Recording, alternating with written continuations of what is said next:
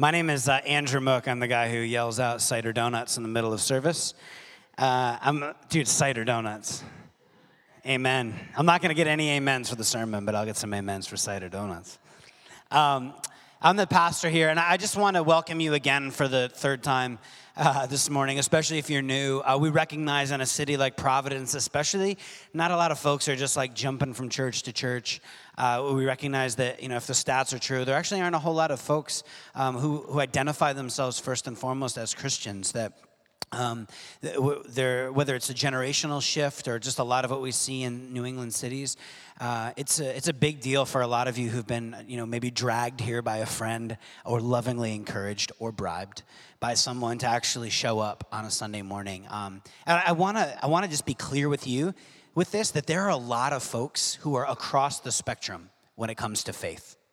There are folks here who uh, I have a couple friends who sit always over here on this side, uh, who are who are just not Christians. They're like totally like, yeah, we just come. We're we're not quite sure about the whole God thing. I'm just trying to make sense of all this, and, and they just love to come and be here and to learn. And uh, and, and, we want to provide an environment. Part of the reason why years ago we, we named our church Sanctuary was to provide a safe and sacred place, a place for people to explore truth a place where we can get uh, past all the divisions and all the messiness that so often uh, just gets swirled around our belief systems and what's politically correct and what's not and what's just and what's not and actually have a place where we can learn to walk the way of jesus where we can share what we understand as god's grace and allow that to transform us all that said, for those of you who are coming from a church, or maybe you just moved to the area, or you're a college student just checking out the church for the first time, welcome. We are a good old fashioned Bible church. We just love the scripture. It's why we invite you to stand and read the word and for us to just understand what it means to walk the way of Jesus and be transformed by his grace. And for all of you who are family and are here every Sunday, I love this. I love seeing you. Um, I had a conversation today yesterday uh, with a friend of mine, uh, and she was telling me on the phone, she was saying, uh, you know how Andrew, you always say, you know, it'd be really good. You know, you got to make sure you're getting in the Word and getting in Scripture. And and uh, so uh, I, I, have been mentioning a number of times. You can get through the Book of Mark um, on your uh, if you have the YouVersion app. It's just a Bible app for those of you who are familiar with it. And there's like an audio version. Uh, and this person mentioned that on the way home is actually the Book of John. Uh, she was just a long ride back from where she was coming from, and put the the the thing on, and, and in this excitable tone, that is so my friend, she just goes, do you, do you know the kind of stuff that Jesus says? Like, yeah. And, and I want to preface this. My friend has been a follower of Jesus for a long time. Like, she leads ministries in our church. You know what I mean? Like, this isn't like a, a put down. This is like a here's somebody who, who has been walking with Jesus for a while and just upon a two hour, whatever it is, car ride, putting this uh, audio on and hearing someone read the book of John, which for those of you who are new is just an account of the life of Jesus, she's like, oh my gosh. Like this is crazy, and he does this, and I never realized how like completely, excuse my French here, but just badass Jesus is. You know, like he's just amazing, and he does this and that. I just never, I never understood that, or I never like saw it that way, or, or that's so inspiring. Uh, a couple of friends of mine recently uh, who are here today, uh, they were out for, uh, for some cigars. Look, I've sworn and I'm mentioning cigars all within 30 seconds. My conservative friends, stay with us. Um, uh, they went out for cigars the other day, and uh, I get this excitable story the next day from one of them. Dude, you're not gonna believe what happened. Yeah, so we had a, they had like had music practice before, and then they went and they were like, dude, we just like, we're praying like God would just do something. And they're just going out to like hang out like just before bed, you know, like grab a cigar and then they're gonna go home. And sure enough, this unbelievable spiritual conversation opens up where they're able to share their faith and engage these a bunch of guys who were there who were going through all this life transition and just speak and preach the name of Jesus to them. Like just by just saying, guy, guy, would you open up an opportunity for, for that to happen? I told a story uh, the first week of my wife, uh, who was just feeling like, man, making sense of where the vision and mission is in, in kind of a, a, work situation that she was not loving at the moment. And, uh, and just a simple prayer the night before of like god where like i just want to be aware of where you're moving. And this unbelievable opportunity happened where she ended up having like a dream in the middle of the night about this friend woke up and thought well should i email them and let them know about the dream? That's kind of weird. Okay i'll go ahead and do it. And i emailed them and then all of a sudden she got this like marathon of an email back saying oh my gosh you have no idea how that encourages me and changes this. I never thought about this. And and, and it was just one of these moments. I would like to say that all three of those stories, those quick things I just mentioned, all three of those people are pretty sane. They're pretty mature. If you met them in a coffee shop, you would think they were relatively normal, as normal as anybody is in this church. I say that, and, that um, the, the, one of the first titles of the sermon I was going to give, I have about 18 titles today um, was that what you learned in Sunday school is still true. And I say that with a giant caveat because some of you may have come from really destructive churches. I'll just take that statement back. But so many of the basic things. So if you're brand new to church, just listen in for a moment. A lot of times when people come uh, to, to, to, Jesus, right, they have a moment. Uh, if you've ever read the story of Dr. King or, or, Mother Teresa or Dorothy Sayers, when you read about the story and the, and the moment in which they were like, yeah, I want to follow this person. I want to follow Jesus because I believe some things beyond just that he was a good teacher. I want to trust that uh, by the grace of God, like I am loved and saved, and my sins don't count against me, and I'm set free to walk the way that I was called to live. When people have those kinds of moments, often the next thing that gets told to them is, You should read your Bible. You could learn more about the way of Jesus, more about the story of the text, right? I got to peek in for a moment to the 101 class that meets every other week. They're exploring the story of God. So we have these moments, right, where, where, where then people come up to us and they'll go, all right, um, this is so amazing that you've said yes to Jesus, that you've like turned, you've repented, you've, you, you want to follow him. You should read your scripture. Also, also you should pray. You should pray because it's crazy. God will answer your prayers. Like he'll actually start to talk to you. You have all these walls up that you don't realize that just create a lot of static. There's so much noise, visual and otherwise. And when those things start to come down, oh man, it gets crazy. And, and, then you know what? You should start talking about your faith to people. Not, not, not just out of some, like we got to get everybody into the ship, like weird manipulative thing. Like you'll notice that you'll just want to love people. Like you should go and you should care for the poor and the oppressed. You should advocate for them because that's what Jesus, you should be generous. Our God is inerrantly generous, so you should go be generous. These are the kinds of things they tell you to go do that stuff.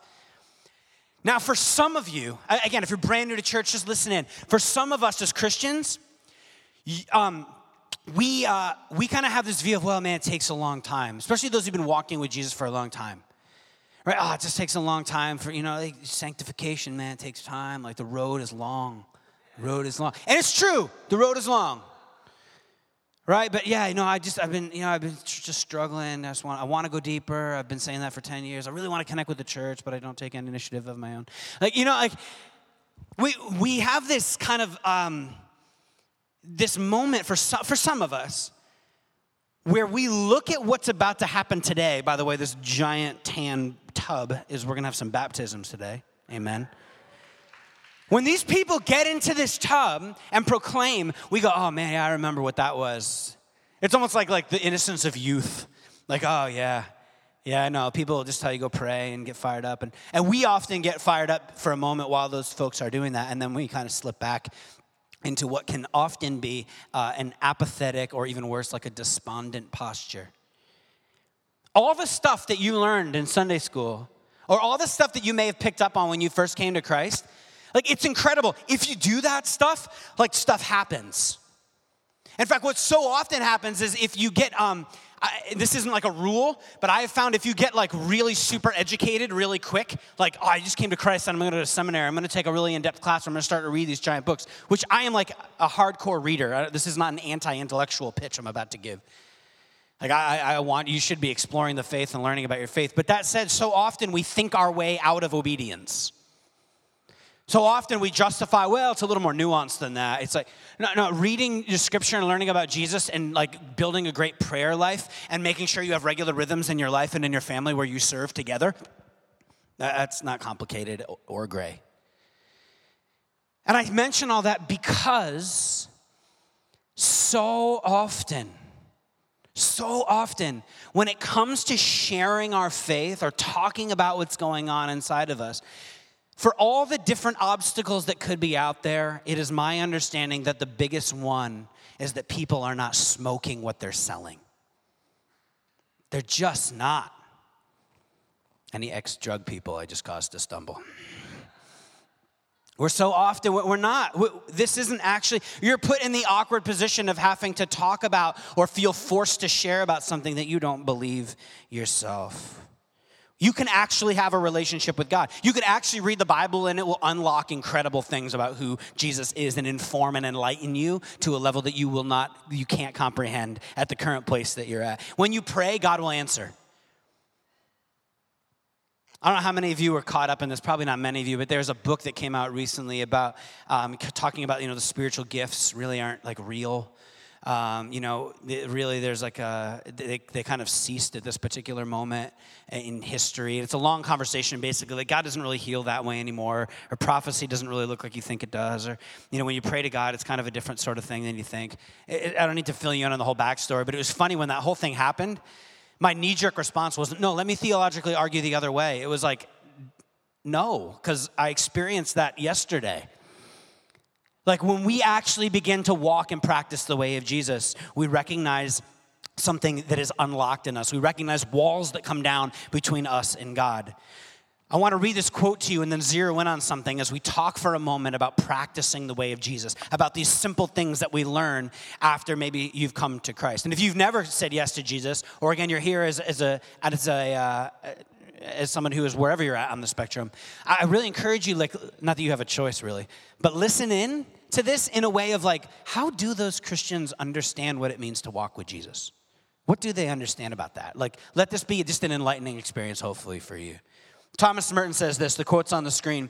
If you want to identify me, so if you want to know about who I am as a person, ask me not where I live or what I like to eat or how I comb my hair, but ask me what I am living for in detail.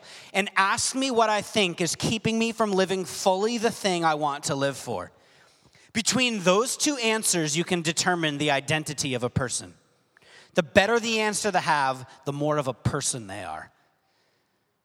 Next slide. I want to zoom in on this. Ask me what I am living for in detail, and ask me what I think is keeping me from living fully the thing I want to live for. How you live. This is to be like the most captain obvious thing I say all morning. How you live is what you really believe, and everything else is just talk. Everything else is just talk in regards to being a Christian. I want to have that quote like centered on.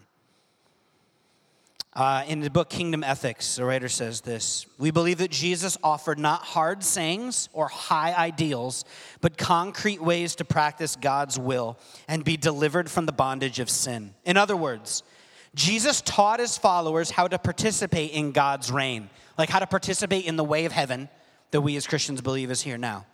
He taught what the kingdom is like, what its characteristics are, and therefore what kinds of practices are done by those who participate in it and are ready for it. So, obeying Jesus through like tangible practices is central to what it means to be transformed. Practices, like daily, weekly rhythms, are central to what it means to follow Jesus. Jesus says this one of the most uncomfortable quotes ever. Why do you call me Lord, Lord, which is a Hebrew way of like putting an exclamation point by it? Why do you call me Lord, but do not do what I say? Right? This is Gandhi's biggest critique of the Christian experience. Here's somebody who was so overwhelmed, Gandhi, by the teachings of Jesus that it literally was the primary informant as to how he dealt with the British Empire. His entire nonviolent like action, all the great stuff that comes out of Gandhi in regards to nonviolent action towards the British Empire was directly informed, he says, by the teachings of Jesus on the Sermon on the Mount and through Leo Tolstoy, who was also a Christian. And he says, Surely Jesus had to have been divine, but had such a hard time fully accepting Christianity because when he looked around, he said, There's a whole bunch of people talking a really big game, and are so not anywhere close to actually walking that way. And he wasn't mad that they hadn't achieved it, he was mad that they didn't recognize their own hypocrisy. James 1 22 to 25. Do not merely listen to the word, so deceive yourselves. Do what it says. Anyone who listens to the word but does not do what it says is like someone who looks at his face in a mirror and after looking at himself goes away and immediately forgets what he looks like. Right? This is the perspective where we don't actually begin to live out the way of Jesus. We don't actually begin to walk in that way. You have the opportunity to hear God all the time. I, I love saying, like, just point blank, simple youth group stuff like this. Like, you, you do to like learn what it means in the place that you are at to walk with Jesus. And it's not just as we talked last week, it's not just about information, but to step in to these kinds of practices on a regular basis. Last quote, or almost last quote. And this will, if you can read along with this all, this will pretty much give you a strong punch right about here. Almost every aspect of modern Christianity assumes that the faith is first and foremost a set of ideas to be believed. That's it. Sure, we encourage some marginal action on the side, but that's not truly important, not central. Our worship is primarily about explaining and singing ideas. Our schools focus on transferring ideas. Our evangelism spreads ideas. Our apologetic, which is like explanation, tries to persuade others of ideas. Community means chatting with people who share our ideas. Our entry into heaven requires holding the right ideas in our heads. In centuries past, this strange obsession with ideas simply went by the name of Gnosticism, the ancient heresy that ideas and intellect are more important than bodies and people and actually doing something. We even have a safe word approved, a safe approved word to hide our new Gnosticism. It's called worldview.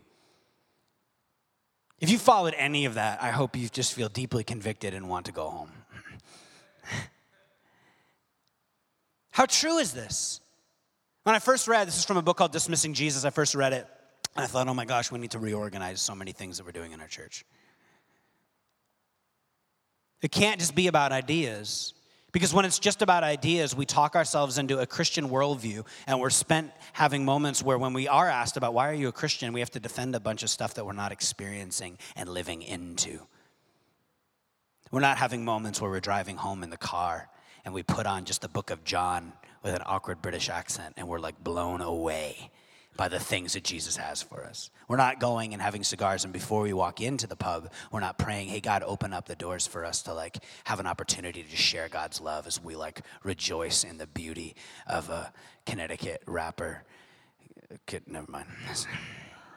I got really excited for a minute. Practices, absolutely vital. And what this is, is not about obedience. It's not about just getting people to behave. In fact, I don't have time to get into it because we have some baptisms to get to. Second Corinthians 3 uh, talks about the role of the pastor. And basically, it comes down to this. I think the quote's on the screen. My job, even as a leader, is not about fixing you or like pushing obedience or getting you to serve more.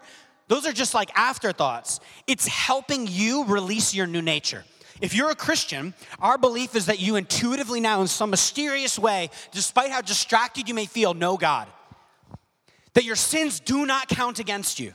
Like literally, you've been forgiven and set free. You need to just accept the fact, own the fact what Jesus did. It's already true. You need to trust and then live into a new identity, a new last name, a new core nature. You cannot do that. Paul says you can keep living back as the old person does. But then my job or a leader's job or why you do any of these practices is to release this new nature, to release what this new thing that's happening inside of you unleashing the work that God has done and is doing in you. So, a few things, what practices do. And when I'm talking about practices, again, serving the poor, fasting, praying, like going out of your way to serve someone on an intentional, regular basis, doing things in a secret fashion so no one actually knows, getting in the word regularly, having regular times of prayer. So, a couple things that practices do. One, practices unleash God's presence. Whatever you've learned or received or heard from me or seen in me, put it into practice, and the God of peace will be with you. Practice unleashes in some mysterious way God's presence. I don't have time to drill down into these, I just want to kind of fire a few at you. Two, practices bring intimacy. John 14, 21, Jesus replied, Anyone who loves me will obey my teaching. My Father will love them and will call to them and make our home with them. There's intimacy somehow tied in to practicing the way of Jesus. Three, practice unlocks blessing. How many charismatics came from a charismatic church? Like gold dust from the ceiling. Someone said, if you pray, you'll be blessed and you'll get that Mercedes. Anyone come from that environment? Great. I don't have to explain anything about that, what proper blessing is. Blessing. Someone's like, I'm not raising my hand now. James 125. But whoever looks intently into the perfect law that gives freedom and continues in it, not forgetting what they have heard, but doing it, they will be blessed in what they do. Blessing in Scripture is whole life. That God is with you, He walks with you, that everything is in its right place. God is saying, like, my favor, man's on you. And that looks like all sorts of different things. Before I go any further, for some of you who are like about to walk out the door because you're like, are you talking about works? Like just earning your way? If I haven't said this clearly already, God is not opposed to effort, God is opposed to earning. God is never opposed. You would have to rip out a mighty chunk of your Bible if you thought God was opposed to effort. He's not opposed to effort, he's opposed to earning. You're not earning anything. I grew up in an environment, I've mentioned this often, where I felt loved. I don't even remember what it was to not feel unconditional love. It was an unbelievable blessing. I never, ever, ever had to question my dad or mom's love for me. I, don't, I cannot remember any time. And so when it came to wanting to serve, and, and my dad in particular, he was this like medium, he is this medium tempered man where it's like when you get in trouble, he's like not the parent who yells. Anyone have the parent who doesn't need to yell? They just give you the look right? You like you know you just did something awful, and he'll just lean. Like my mom's screaming incoherently about like how bad, and you know like I'm acting today, and that's what I inherited, sadly, Irish blood. But my dad, he would just lean in and look at me and just go. And you're just like, no, I'm sorry for everything I've ever done. You know, you just lose it. That's what my dad was like. So for me, when it came time to want to like when it came time to want to walk the way of my father, because there's so many things I wanted to be like my dad in. There's so many things that I, I wanted to have his kind of way about him. Uh, There's, I just was uh, enamored so often with my father. And in those moments, it was never about earning. I knew I had his love. That's what actually gave me the freedom to go out and maybe fail. I didn't worry about tripping up. I wanted to just, I wanted to just please him because, because I trusted so much of his word. God's not opposed to effort, only earning. Other things, practices reveal more of God through others. This is a big one. Practices reveal more of God through others. When we practice the way of Jesus, 1 John 4, dear friends, since God so loved us, we also ought to love one another. No one's ever seen God, but if we love one another, God lives in us, and his love is made complete in us. Crazy. Practices make the love, these are all like individual sermons in and of themselves, but last one Practices make the love of Jesus tangible. 1 John 3 also, this is how we know what love is. Jesus Christ laid down his life for us, and we ought to lay down our lives for our brothers and our sisters. If anyone has a material possession and sees a brother or sister in need, but does not have pity on them, and that's not pitying them, that's like caring for them, uh, how can the love of God be in that person? Dear children, let us not love with words or speech, but with actions and in truth. The early church devoted themselves to practicing the way of Jesus in community. Pursuing the practices opens up our heart to the God who's been there all along. It makes us aware of his grace and love that met us first. God is the first mover. God has rescued us. It is because of what God has done. Let's not confuse that. I want to make my Calvinist brothers in the room a little more like feel safe. Like it is God who is the first mover. It is God's grace that has acted first. We simply respond just in saying yes to what God has done. You don't have to earn anything. You are freed up to strive without fear because you do not have to worry about your identity. When someone told you, when you first said yes to Jesus, the things that they told you about reading the scripture, about beginning to practice the way of Jesus, those things are true. Beginning to walk in the light of God who loves you and gives you these practices is to step into the most brilliant, abundant life, the life of the ages. Jesus says, I've come to give you life and life to the full. And that life is activated and it overflows when we begin to practice the way of Jesus, when we begin to learn with our feet. Don't ever settle for your life that limits your potential to serve, love, and do justice and proclaim Jesus. You can know him, you can go deeper, you can step into the life of Jesus now. You don't have to keep waiting. You don't have to keep waiting. We talk a big game about caring and cultivating the culture of our city, about being a machine that blesses this city. That if we, if we didn't exist tomorrow, if all of us just wiped out this church, that the city would miss us. I don't mean like the mayor's office, although that maybe too. But I, I, I mean, just the people in our city would miss the blessing, the love that outflows out of this community. But that has to start with us. That can't just be a bunch of like worldview. That can't just be a bunch of ideas that we like cognitively ascend to and not being people that step into the life and practice of Jesus. We cannot settle for a vision of life that limits the potential that God has for us. We cannot. And it's sometimes, I, want to say this. What's funny and this helps bring clarity to all this for me. It's funny uh, that sometimes people like me or Adam or Jay, like people who are up front, pastors in particular, we can actually get in the way of this. We can strangely mess this up. Like this growing in Him and beginning to live out these practices and actually having intimacy with the God of the universe. And Eugene Peterson is the one who kind of uh, opened this thought up to me. He says that most pastoral work erodes prayer. He says this quote, people are not comfortable with God in their lives. They prefer something less awesome and more informal. Something, in fact, like the pastor reassuring, accessible, and easygoing. People would rather talk to the pastor than to God. So often, we actually get in the, in the way where we kind of go to church and it's spiritual goods and services, where we engage in, and uh, I, I, I feel better. I had this really big question about this issue, and then the pastor helped solve it, so I feel better about my faith. All the while, that has nothing to do with your relationship directly with God. We're going to have a baptism today.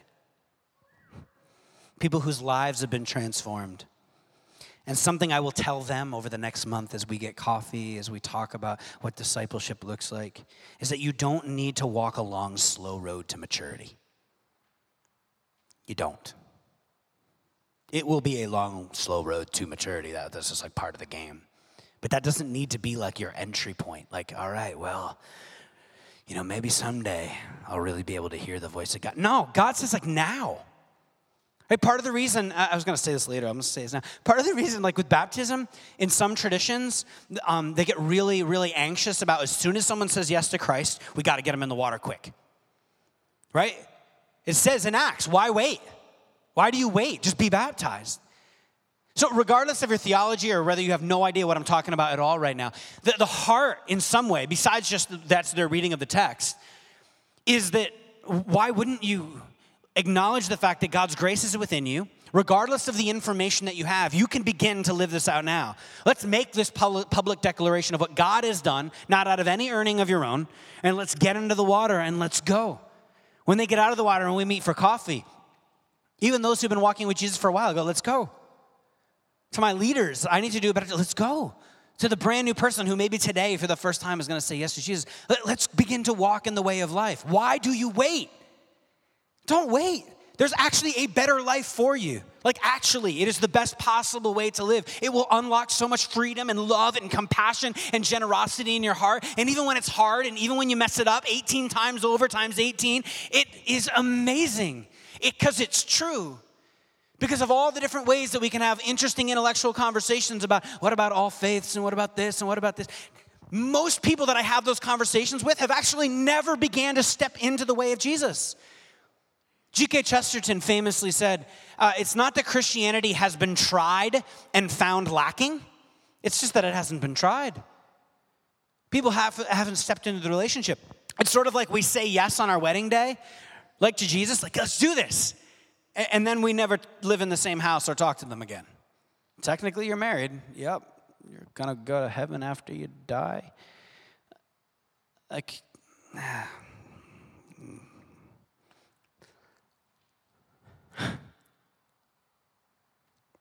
so, in light of all that, I want to talk about stones. And then I want to talk about duct tape. Natural transitions here. So, stones. In the ancient scripture, how many of you have been out to the beach and you see like somebody who's like stacked up a bunch of stones? Right? Like there's like a one stone there, like all stacked up, and you don't know how they got that little pebble on the top. You guys know what I'm talking about? Or like ancient pictures from like history, you know, you, you see like the stacks. Sometimes they're like really, really big. Um, this is an old pagan practice, and there's a few examples of them in Scripture. Genesis 28 uh, and 35, Jacob sets up a stone pillar uh, in order to remember his powerful dream in which God had reaffirmed like his promises.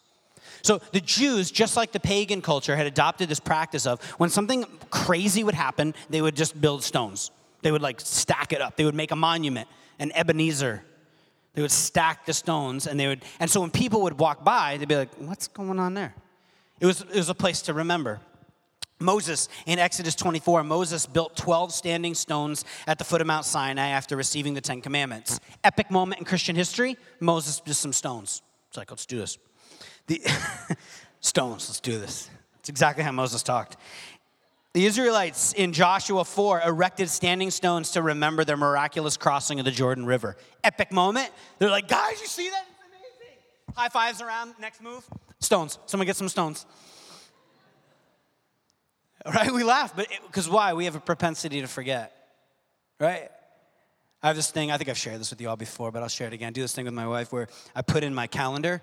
Also, uh, Corey just had a pretty epic transition in, in her life recently, and so we just mark the time. Just put it in the phone. And we have it go off a year from now. It's like our little stone Ebenezer. So a year from like we, I know one's coming up actually this week when she had gotten this like crazy promotion at a time where we were financially strapped, and this promotion like came out of nowhere. So that's to go off I think on Thursday, and we just like oh whoa we let's just thank God for that, and then I reset it to go off again a year from now. Sometimes it's like a big thing. We're like oh we got to go out for dinner, or you know we, we gotta we gotta open a bottle of wine for this. This is epic. I forgot about this. Build monuments. This is what the Jews did. Joshua 24, just last example. Joshua built a standing stone when the covenant was renewed at Shechem. This is just an epic moment in Christian history. They were st- or Jewish history. Sacred stones, geyser stones, all different combinations. Anyway, for all the like massive, like big stone pillars that would be built to the very, very small ones, um, the masaba was another way to say it was to set up. They would go and do this. So, um, I have some stones really quick. Where's Sarah? Yeah, come here, Sarah. Oh, wow. We wrecked this pew pretty bad. There's one of those uh, centipede things underneath. You know what I'm talking about? The little ones that you're like, I know that thing's harmless, but good Lord, I've, I feel like it's going to crawl into my ear and then control my mind. Like, no one else has that fear. you guys are weird. Yeah. Yeah, so this is Sarah. And then, so we build stones, and then we would hear stories about what, like, little things that God had did. Okay, so can you stand by the stone and just, uh, in light of you coming to Christ, um, there was something pretty epic, one particular thing that happened. Um, you want to share that? Yeah, sure. Uh, I'll try to be quick. Um, so I'm a senior at URI, and uh, it's pretty great. It's, just, it's terrifying, and I don't want to graduate, but that's beside the point. Um, so by my junior year of high school, I had gotten stuck in an emotionally abusive and physically coercive relationship that lasted about a year and a half. Uh, so I got into college, and by my spring semester, I had all but self destructed. I was miserable and broken and hurting, and every form of wounded you could possibly think of, I was that. And I wrote notes because I knew I'd forget what I was trying to say, even though it's part of my life. Right, gosh. So, this person was able to feed me lies about myself, about my friends, about God, and that ultimately uh, isolated me from myself and my friends and my family and my God.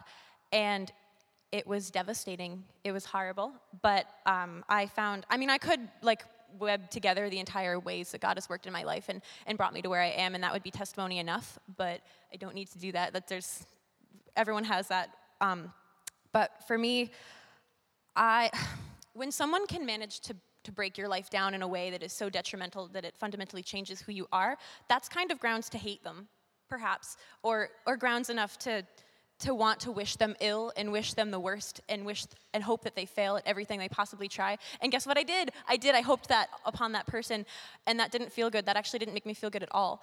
Um, in fact, it, it only brought me deeper into the pit that I found myself in, and that, um, well, there's a group on campus called InterVarsity, and uh, they're Yes, shameless plug, but they're the most amazing people I've ever met. And through them, I learned about Jesus. I learned about um, God in the most tangible way possible. I learned that Jesus was not a, a, creature wanting me to be perfect before I came to him, but, but an entity, a person, a, a spirit dwelling among us who wants us to be loved and to forgive.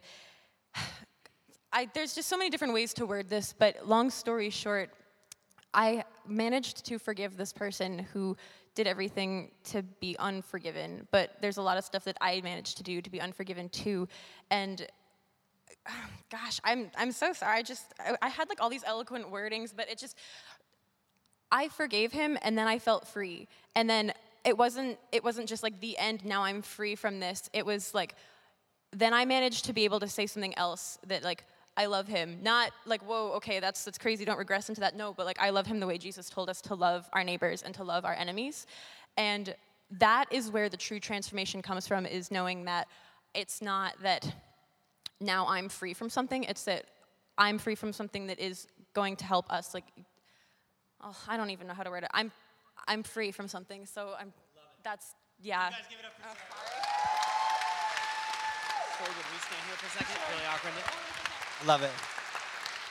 I wanted her just to share a bit of her story. Um, because if you have your Bibles uh, open or you have eyes to look at the screen, 1 Peter 2 4. You guys rocking your eyes today? As you come to him, the living stone, rejected by humans but chosen by God and precious to him, you also, like living stones, are being built into a spiritual house to be a holy priesthood. The phrase that would be uttered in Hebrew, which I'm not going to try to pronounce for you, when people would walk by a bunch of stones, they would go, What happened here?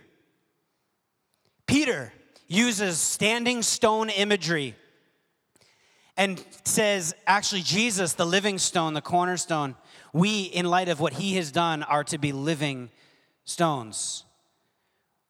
When, we, when people come across us, when people walk by, they go, What happened? Oh gosh, what happened here? No, they go, What happened here? Like, what on earth is going on in your heart? What on earth is happening inside of you? They don't come to a pile of rocks of a monument of a God who did something then.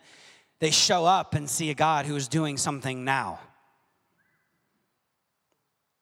Can you guys give it up for Sarah? You can.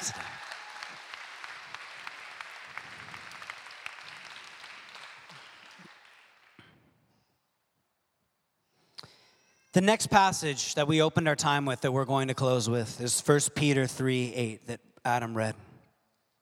And this is where your duct tape comes in. Finally, all of you, this is the same letter that the writer just said about living stones.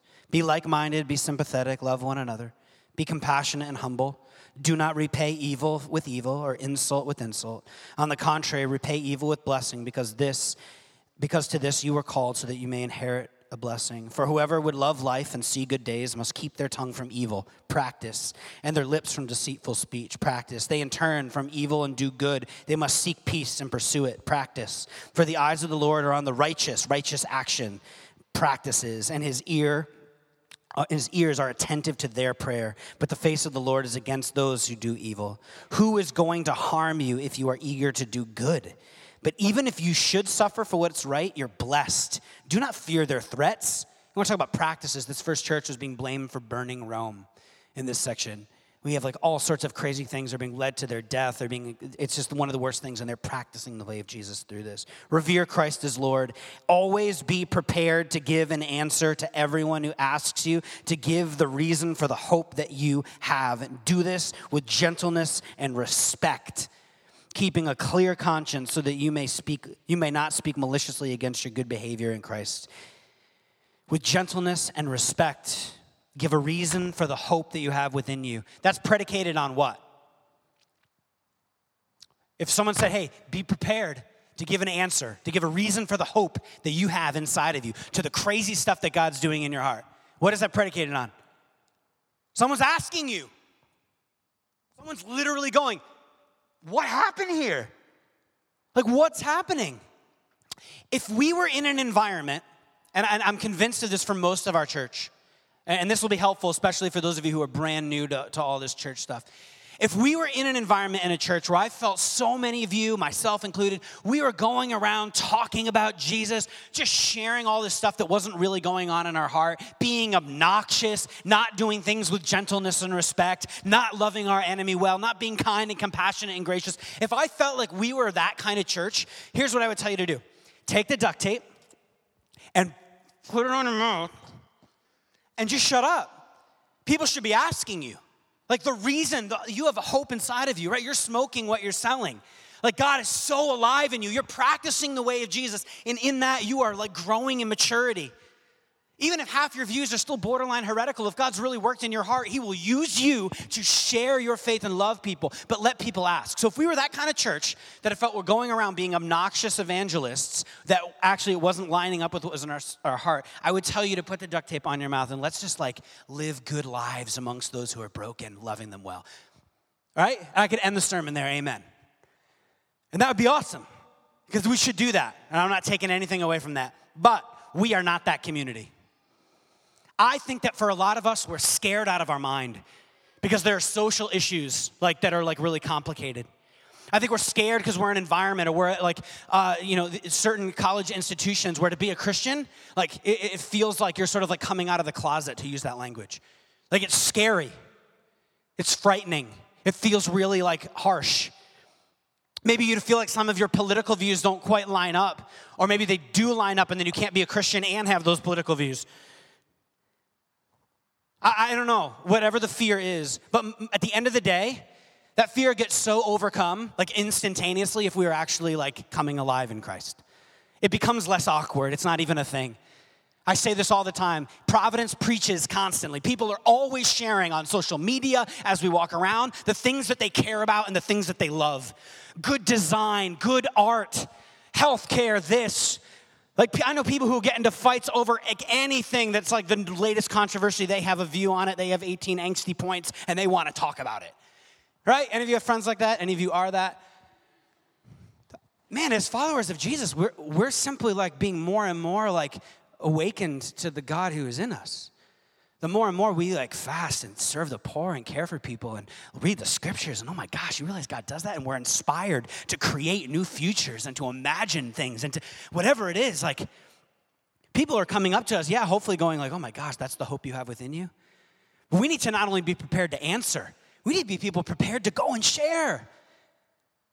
I am not interested in getting a bunch of people to show up in our church.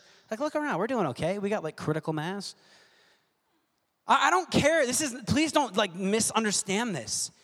I literally think this is an issue of like life and death. I think this is an issue of like walking the way we are called to live and not. Man, I get fired up and I want to be the kind of person who's like Jesus where I look out on my city and I want to weep. Not because I'm so good and they're so bad. No, because man, we're both pretty broken. And I found something that is changing everything about me. I don't know what your story is. I don't know how God God's worked through your life in that way. But I bet that Sarah being able to forgive and to communicate love in that kind of way has opened the heart of that person in a way.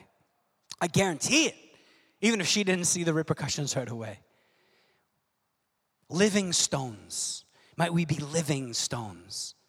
Might we be people who don't enter into some like delayed adolescence when it comes to our faith?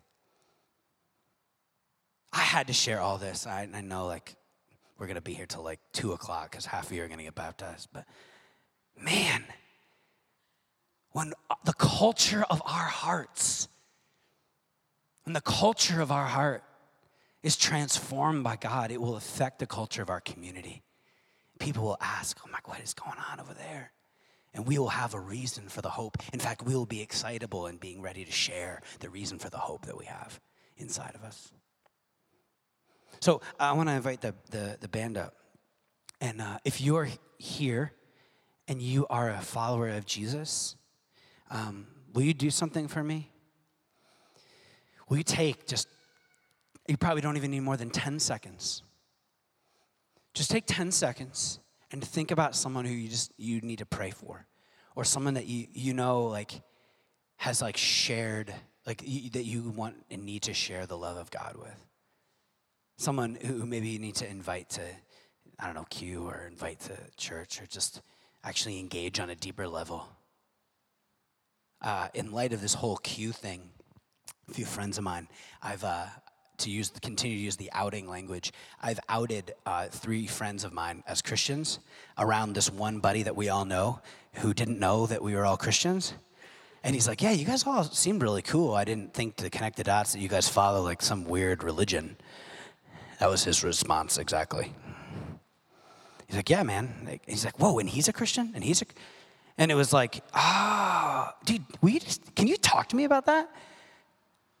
It was the most normal thing imaginable to just share. Yeah, yeah, this is what I believe about the world. This is what I believe about life, about love, about the state of the human heart. It's what I believe about the greater story. And this all, like, all happened as, as a few of us began to ask this exact question, this little group of us, was who are the people? And immediately this one person came to mind. Would you just like think about that person? Like, I'm gonna give you just five seconds of silence. Like, who is that person?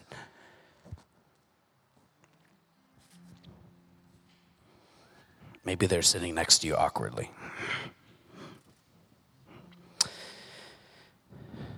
If they're not sitting next to you, can you do me a favor? Just on three. You don't have to like shout it out or anything. Just say their name. Just say their name like out loud. One, two, three. I love it. Let's pray for them. Let's pray for them today. Two, um, you might be here and um, that whole conversation about how we as Christians need to smoke what we're selling, need to actually practice the way of Jesus, need to begin to live into this new nature that God has given us by His grace. And you're like, I would be potentially interested in following that, Jesus. I'd actually like to trust that God's, that, that, that I'm loved exactly where I'm at.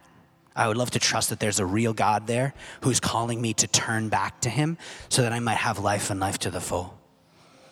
Uh, if you're one of those people here today and you're like, yeah, yeah, um, I'm going to pray for you. And then I want to invite you to just come and be baptized. We've got plenty of towels. Um, that might feel a little overwhelming, so I'll let a few of them go by, and then you can just come up to the front row, and Adam and I will just be there to talk with you and pray with you real quick. Maybe just today, eh, baptism is like, oh my gosh, how about I just do the first little step and just say yes? Uh, I want to invite you um, just to say yes. Just to say yes. Let me pray for us. Lord, might we uh, as Christians um, be living stones? Might people ask, like, what on earth is going on there? What happened there? Might we be people who are living into the way, your way? trusting that you alone, Lord, the cornerstone of our faith, that everything is built off of, that we might be pointing people back to you, the source of all goodness and love and life and beauty and truth in this world. Lord, show us the particular places, the particular thing, the, the particular practice we need to embody, the particular rhythm. Just one thing this week Think of all those who are in home groups who, who had this exact same call. Like the one place where they need to practice in faith. That one thing this week. What is that one thing that they might become more and more alive in you? We might become living stones. Lord, I pray for those names that were mentioned just now that were uttered out loud into this room. I pray for every single one of them, Lord. We uh, know that in your word you desire everyone to come to know you, that you are patient in wanting people to come to uh, understand and experience your love, Lord, to be saved, to be rescued, to be set free, to live and walk in the Spirit. Those people, Lord, we pray that that would happen. Lord, we pray that those people would come to know you. We pray that whatever barriers are there would get out of the way. We pray that if you want some of those folks who are here today who said those names, if you want to give them insight, wisdom, passion, I don't know, give them just, just enough adrenaline to have that awkward conversation that they think is going to be awkward, but it's not. Lord, will you just, just do your thing? May your will be done there. May your will be done there. And for those who want to say yes, why wait? Why would you wait? You don't have to have it all figured out. Who want to connect what's happening in their heart um, uh, to, to their head. We can do that later. Lord, but there's something stirring in their heart in this moment and they just want to say yes to Jesus. I pray that they would literally out loud just say yes. Just say yes. Just say yes. Say yes.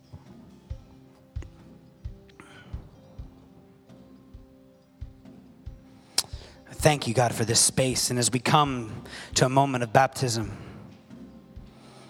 as we proclaim new life, and as we sing our way out of here today, God, I just, I just pray you just do a mighty thing in our church this morning on this dead average fall New England, New England Sunday morning.